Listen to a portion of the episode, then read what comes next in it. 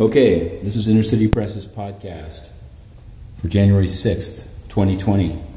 Here at the Southern District of New York Courthouse, uh, we stumbled on a telephone conference about SEC versus Telegram.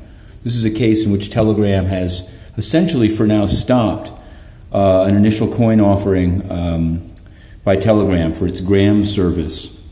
Uh, Telegram, at today's telephone conference, said that if the case isn't resolved by the end of April, they'll have to start returning money to investors.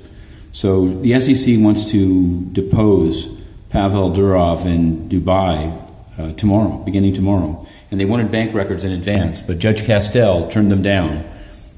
Inner City Press learned about the telephone conference in the morning and asked how we would attend it, and we're told it's taking place now. You can go up. So we went up and took as many notes as we could, and you'll find a story on innercitypress.com. Essentially, no bank records will be turned over due to privacy concerns, at least for now, and there'll be a hearing in February that will cover.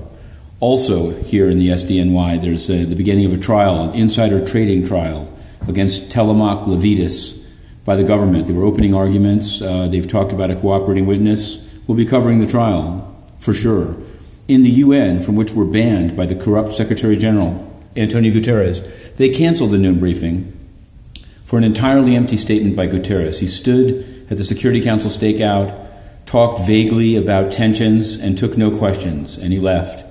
And our questions on Angola and Bobby Wine, Tanzania censorship, Spain and migrants, uh, you could go down the line. Cameroon, Honduras, North Korea, no answers at all because the UN is corrupt and they should be the next defendant here in the SDNY.